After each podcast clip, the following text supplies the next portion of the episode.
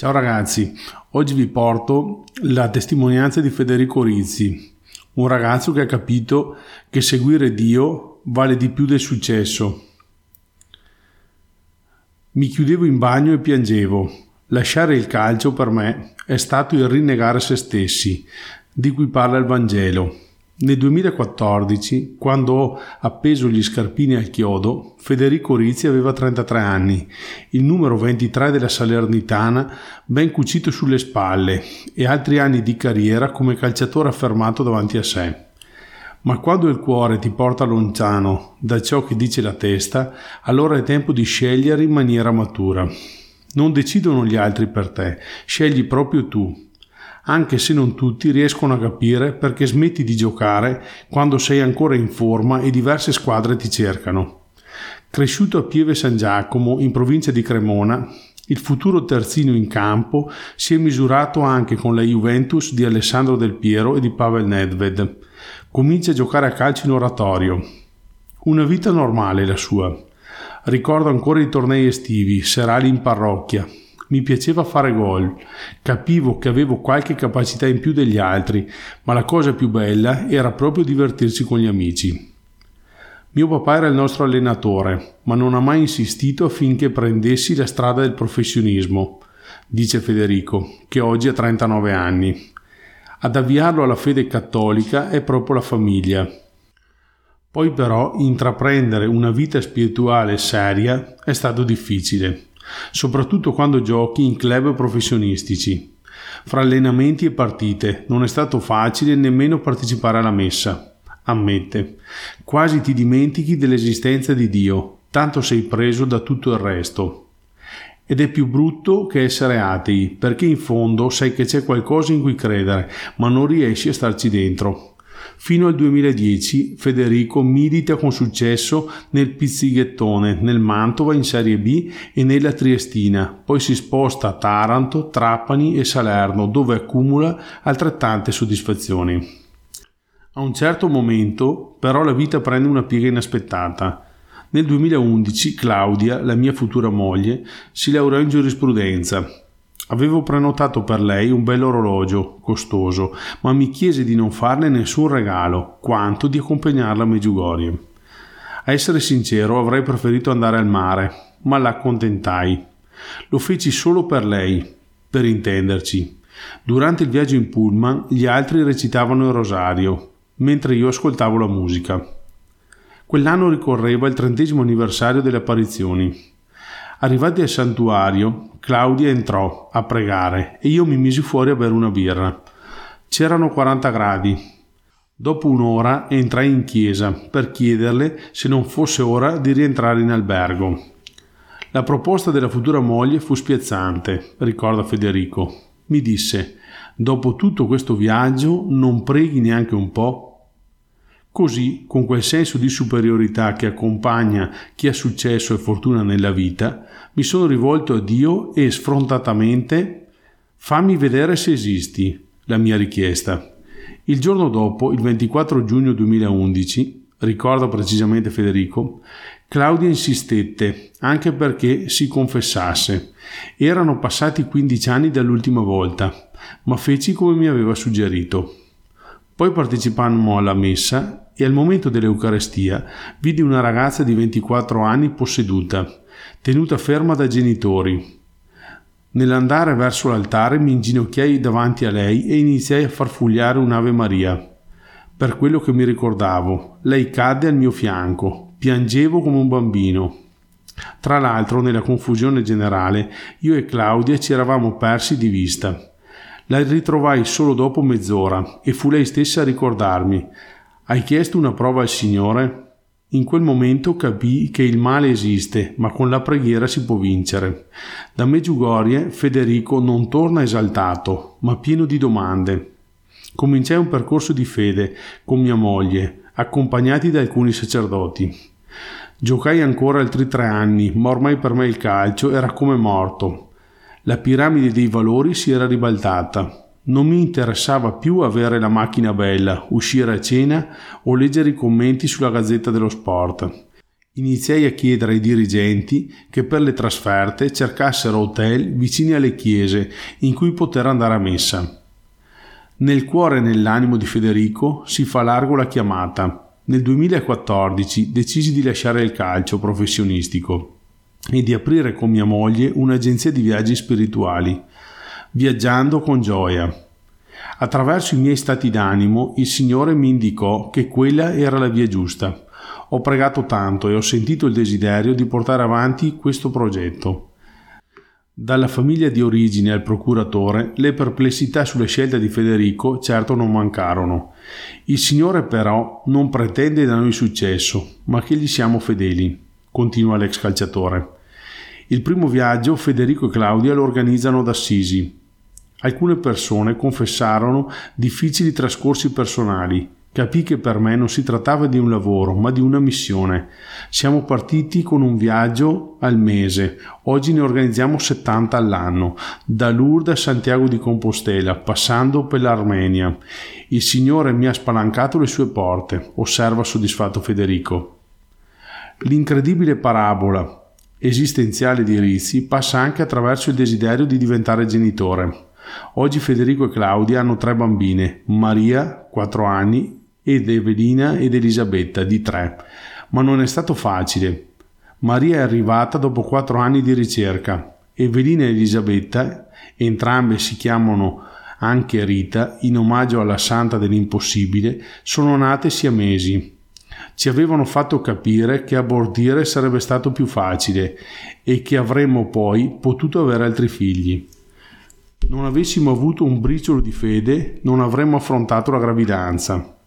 O comunque credo che ci saremmo separati. Nei cinque mesi in cui le bambine sono rimaste ricoverate, io e mia moglie ci incrociavamo solo in ospedale. Ci alternavamo, una stava con Maria, l'altro con le gemelle. Il Signore però ci è stato vicino e noi gli siamo stati fedeli.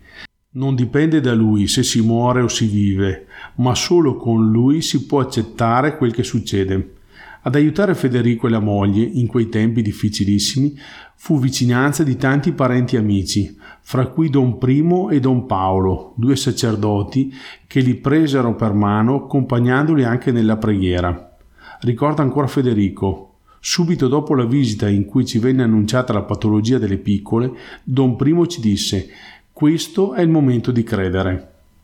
Seguite con competenza ed edizione all'ospedale Papa Giovanni XXIII di Bergamo, le piccole vengono operate nel 2018, a cinque mesi dalla nascita, un intervento che ha avuto rilevanza internazionale per la complessità della situazione e il buon esito dell'operazione.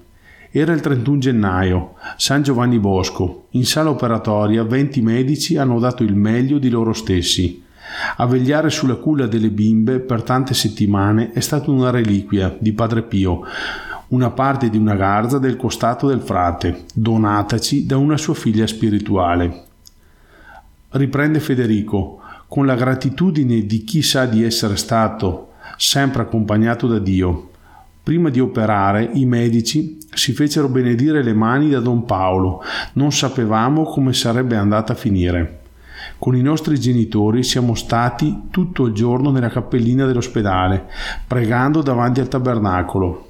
Spiritualmente non siamo mai stati soli e poi è stata come una seconda nascita. Nella nostra vita e in quella delle nostre figlie ci sono lo zampino di Maria e di Gesù. Diremo a Evelina e a Elisabetta di tenere cara la vita perché il Signore ha fatto per loro una cosa meravigliosa. Oggi i Rizzi vivono a San Bassano, sempre nel Cremonese.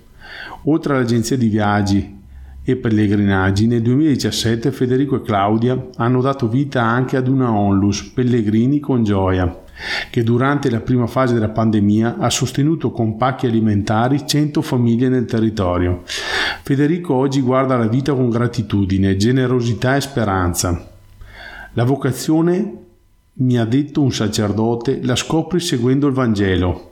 Anzi, è la vita secondo il Vangelo. Non c'è guida spirituale che te lo possa dire, ciascuno deve capire da sé qual è la propria strada. Per me è la famiglia. Noi non siamo nessuno per spiegare perché le nostre bambine siano sane e a casa, però sappiamo di voler ringraziare Dio ogni giorno con la testimonianza, la preghiera e l'azione.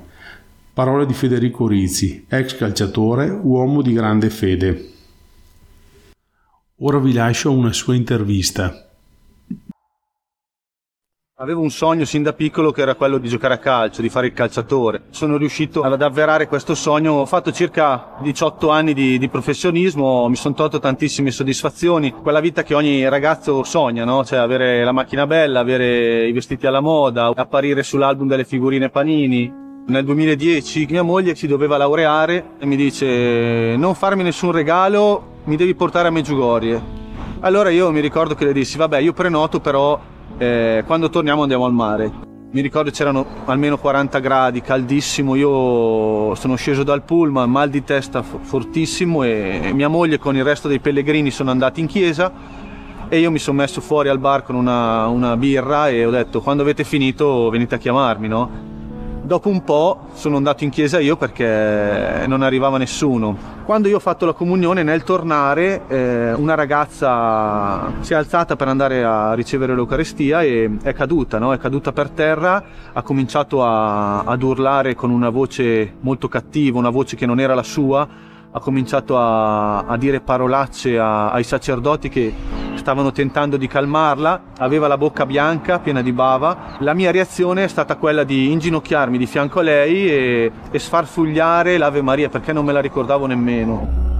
Mentre la pregavo ho cominciato a piangere, ho cominciato a sentire questo calore forte sul cuore, sul petto, perché io in quel momento avevo scoperto il male. Era il male quello vero, no? quello che mi hanno sempre raccontato da piccolo, ma che alla fine dei conti non ci avevo mai creduto.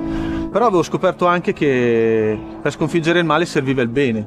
Maria a Meggiugorie mi ha donato quel, quel poco di cuore aperto che probabilmente ancora avevo. Di conseguenza ho voluto fare una scelta, forse la più importante della mia vita. Ho deciso di lasciare il calcio a Salerno e di aprire questa piccola agenzia di pellegrinaggi perché volevo dare la possibilità a tante persone lontane da Dio di poter ricevere questo dono che io ho ricevuto a Meggiugorie quell'anno. È stata dura perché io quando ho deciso di lasciare mi chiudevo in bagno e piangevo, eh, piangevo dei quarti d'ora, ma eh, quando il tuo cuore ti porta da un'altra parte è difficile far finta di niente. Siamo andati avanti con l'agenzia e poi abbiamo aperto questa associazione che si chiama Pellegrini con Gioia è un'associazione che aiuta le persone bisognose attraverso un pacco alimentare, attraverso degli abiti, attraverso anche semplicemente eh, due chiacchiere.